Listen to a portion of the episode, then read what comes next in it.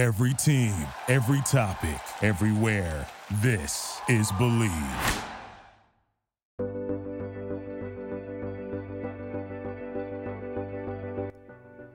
Hey everyone, and welcome back to the Moment of Cluth podcast. I hope everyone is staying healthy, practicing social distancing, and staying sane during these trying times. My guest today is a millennial dating expert and hit podcast host, Lindsey Metselaar. While Lindsay has multiple successful brands and businesses, she's best known for her super successful, hilarious podcast, We Met at Acme, which chronicles the ups and downs of dating life. She tours around the country doing live taped panels which is actually where my boyfriend and I met, and was recently featured in Vogue on how to date during the coronavirus. She shares with me tips for navigating this pandemic, both mentally and physically, and how to safely date during COVID 19. So I hope you enjoy our conversation and that you find something to take away from this episode. Hi, everyone. Welcome back into the Moment of Cluth podcast. Here with me is the host of the hit millennial dating podcast, We Met at Acme, and a friend of mine, Lindsey Metselaar. Welcome in and thank you for coming on. Thank you so much for having me. This is so great and also so nice to see people in this time of isolation. What a weird time to be alive. It is seriously. I have to admit that your polls on the We Met at Acme podcast Instagram story give me life every day. I wake up and I check them religiously. I do them and I actually feel like you're normalizing the conversation about coronavirus. So thank you for doing that. Oh, thank you for saying that. Also, I'm extremely invested for everyone who doesn't know in Megan's relationship mm-hmm. because they met at well, their first date was at my podcast. Yes, we're a success story. We literally met at Acme. It seems like things are changing so quickly. Like you blink and there's a new update. What's the mood like right now in New York? Same thing. No one knows what to do. I I started social distancing this weekend. I think a lot of people haven't done that yet and like that's they're kind of being being shamed for that. Um, but I think like no one wants to see each other. Like unless you're 1000% healthy, which no one really knows if they are. Um, and no one's mentally healthy, that's for sure. Uh, no one no one's trying to chill like unless it's like your boyfriend or girlfriend which I also feel like is a funny topic right now during coronavirus because I feel like for a lot of people, you are quarantining with your significant other for the first time, and maybe you're spending extended periods of time for the first time with your significant other. And I'm interested to see how many couples last through the coronavirus or who breaks up after because of the conversations that you're going to be having during self distancing. Yep. It's literally like throwing all of these couples into like a, a real test of how you deal with each other in a crisis and like if you can make the same decisions and get along and people are either fighting or like getting married essentially right now it's like the love is blind experiment in real life uh-huh fully pretty much um how do you think this is going to change dating for millennials have you gotten any messages on your podcast instagram about how this is affecting their dating life and mental stability?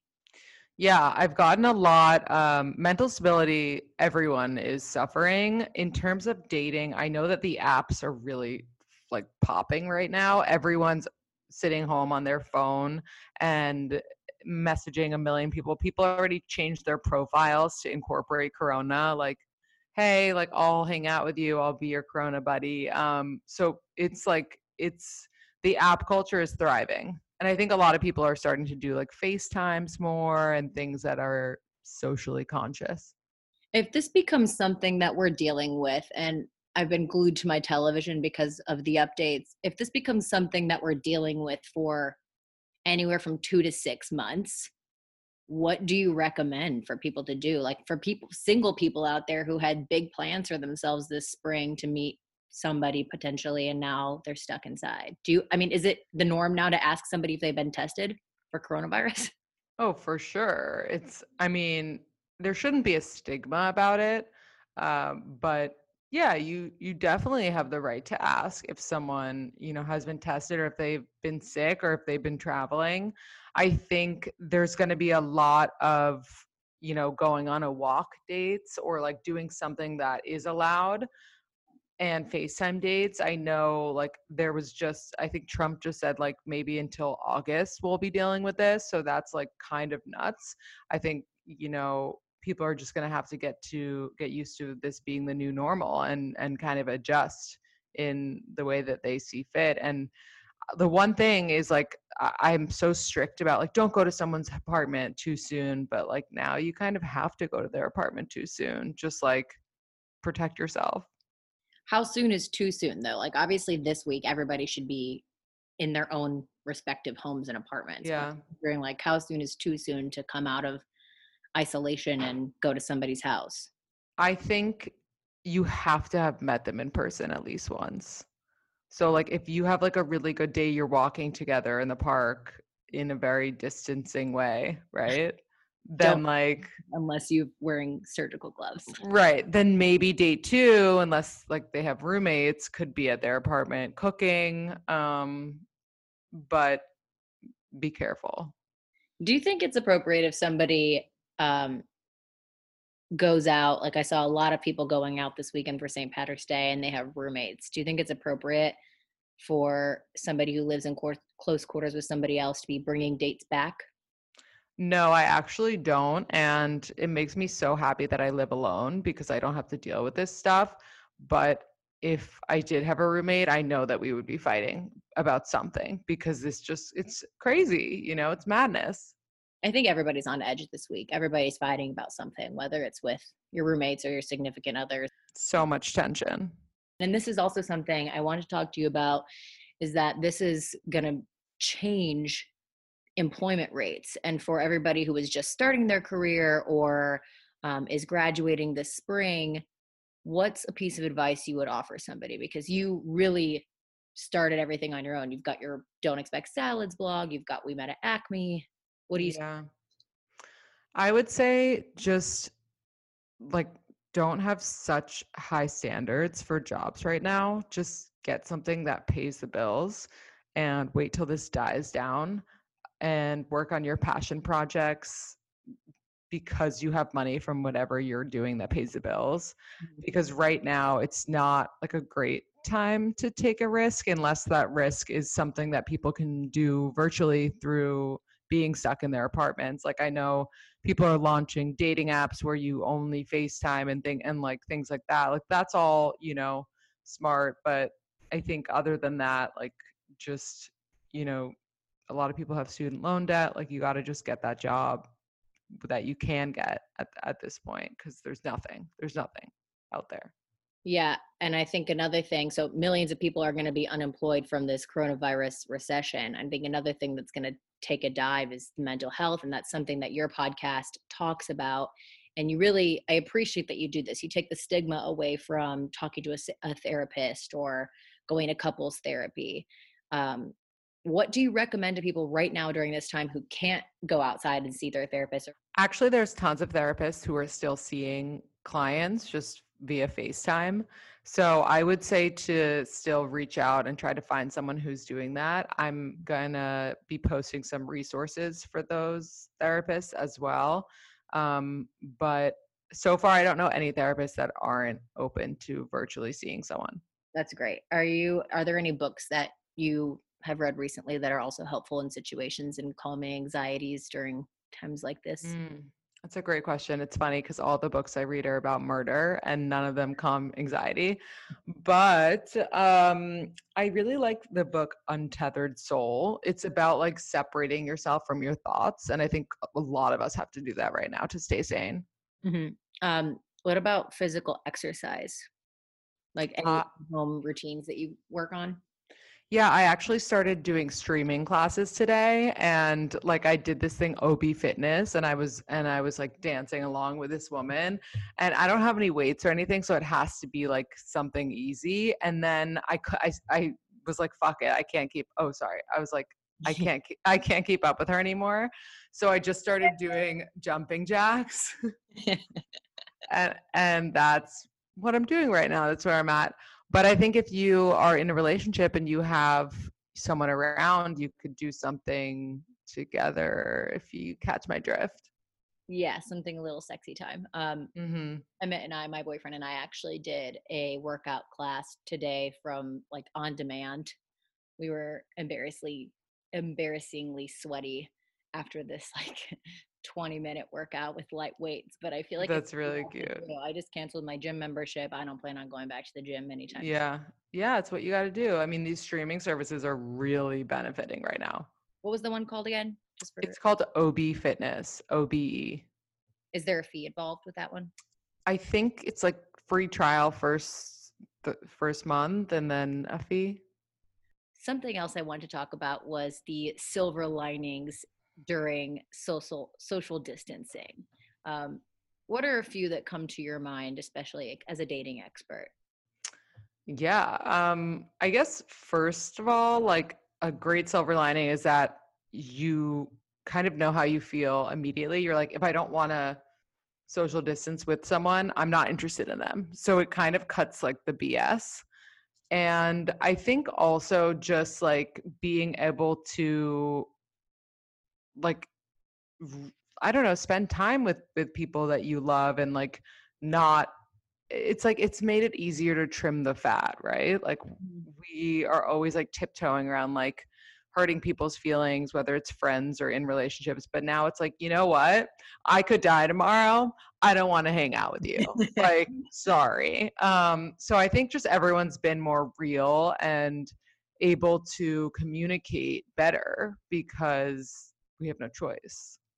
I agree. Um, what responsibility do you think our generation holds during this crucial time?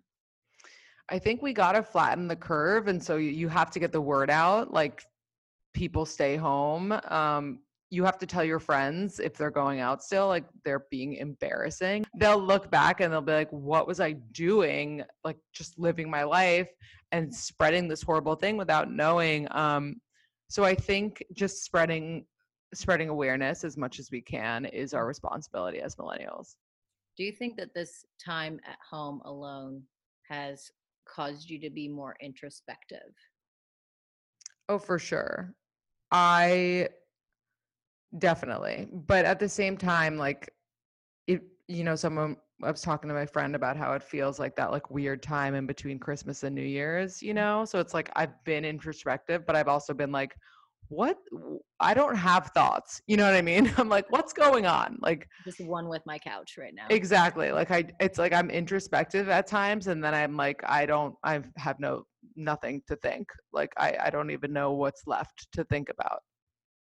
on the introspective note, something I like to ask on this podcast is um, Was there a moment in your personal or professional life that you felt that you weren't being true to yourself or authentic to who you are? And if so, what did you learn from it? Yeah. So actually piggybacking on the last answer, like I think the reason that I haven't been too introspective is because I decided to like stop smoking and drinking. And I think I was like doing that too much. So if I hadn't done that before Corona, I would just, I would not be in a good place right now. And I think I would like be taking advantage of working from home and like getting high all the time and drinking all the time. So I'm really happy that I don't have those like intrusive thoughts about that stuff. Mhm. Um, something that I, the question was something that I'm not proud of or what out when I wasn't myself. Yeah, what you learned um, Yeah. from a moment in your personal or professional Mhm. career when you knew that you weren't being authentic to who you are. Right.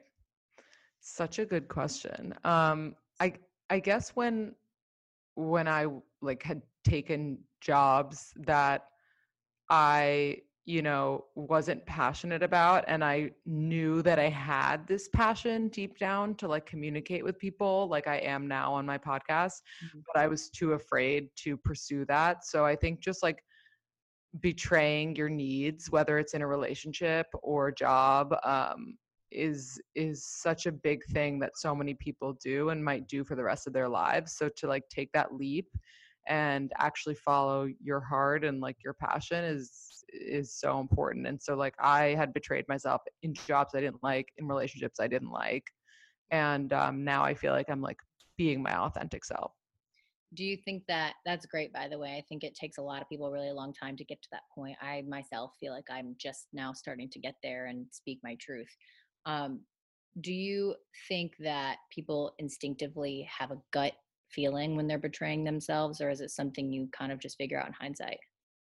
I do. I think people disregard their gut feelings all the time yeah. all the time and i know i did. I mean my gut like my gut keeps me up at night sometimes or like used to keep me up at night and and luckily i started listening to it and it's been it's been way better ever since your your podcast is so calming and you always give the best advice um, so what is the number one piece of advice you have for listeners right now during these trying times who need that yeah I would say just, you know, like take a deep breath and don't give up. Like, don't go to that dark place. We're all in this together. So, like, if you are feeling alone, don't forget that, like, there are people that are here for you and that love you, and call a friend or check in on a family member. Um, and just keep swimming because, like, we, we have to get through this. We got to. And then the dating scene's gonna be popping. Exactly. We're to be like, let's go. I'm out. I'm free. Who's around?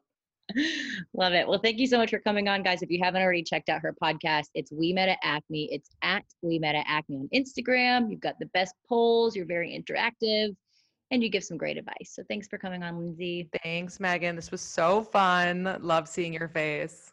Keep swimming, girl. Thanks for listening to Moment of Cluth. I'm Megan Cluth. For more episodes, please subscribe and share this episode with others. Visit megancluth.com to stay in touch and stay tuned for more great interviews.